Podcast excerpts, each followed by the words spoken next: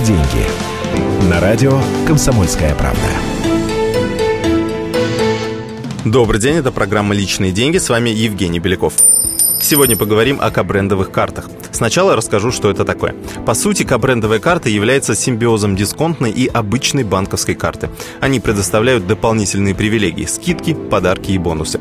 Для банков и их партнеров смысл выпуска кабрендовых карт понятен. Они обмениваются друг с другом клиентской базой и за счет этого увеличивают прибыль. Кроме того, для банка выгода не только в том, что оборот по карте увеличивается. Распространяя таким образом кредитные карты, банки надеются, что люди будут чаще пользоваться заемными деньгами, а это в целом увеличивает доходы от бизнеса. Что же выигрывают потребители?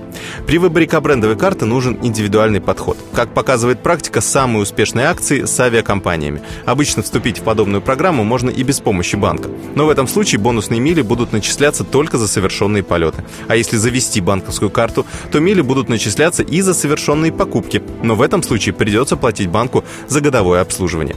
Самое главное помнить, что в погоне за бонусными милями не стоит покупать более дорогой билет, особенно если авиакомпании-конкуренты предлагают более выгодные перевозки. И уж тем более не стоит совершать ненужные вам покупки с помощью кредитной карты. Ведь экономия сейчас – это гораздо выгоднее, чем возможные бонусы в будущем. Тем не менее, если летать приходится по работе, а вашей компании в принципе без разницы, каким авиаперевозчиком вы воспользуетесь, то почему бы не совместить работу с личной выгодой?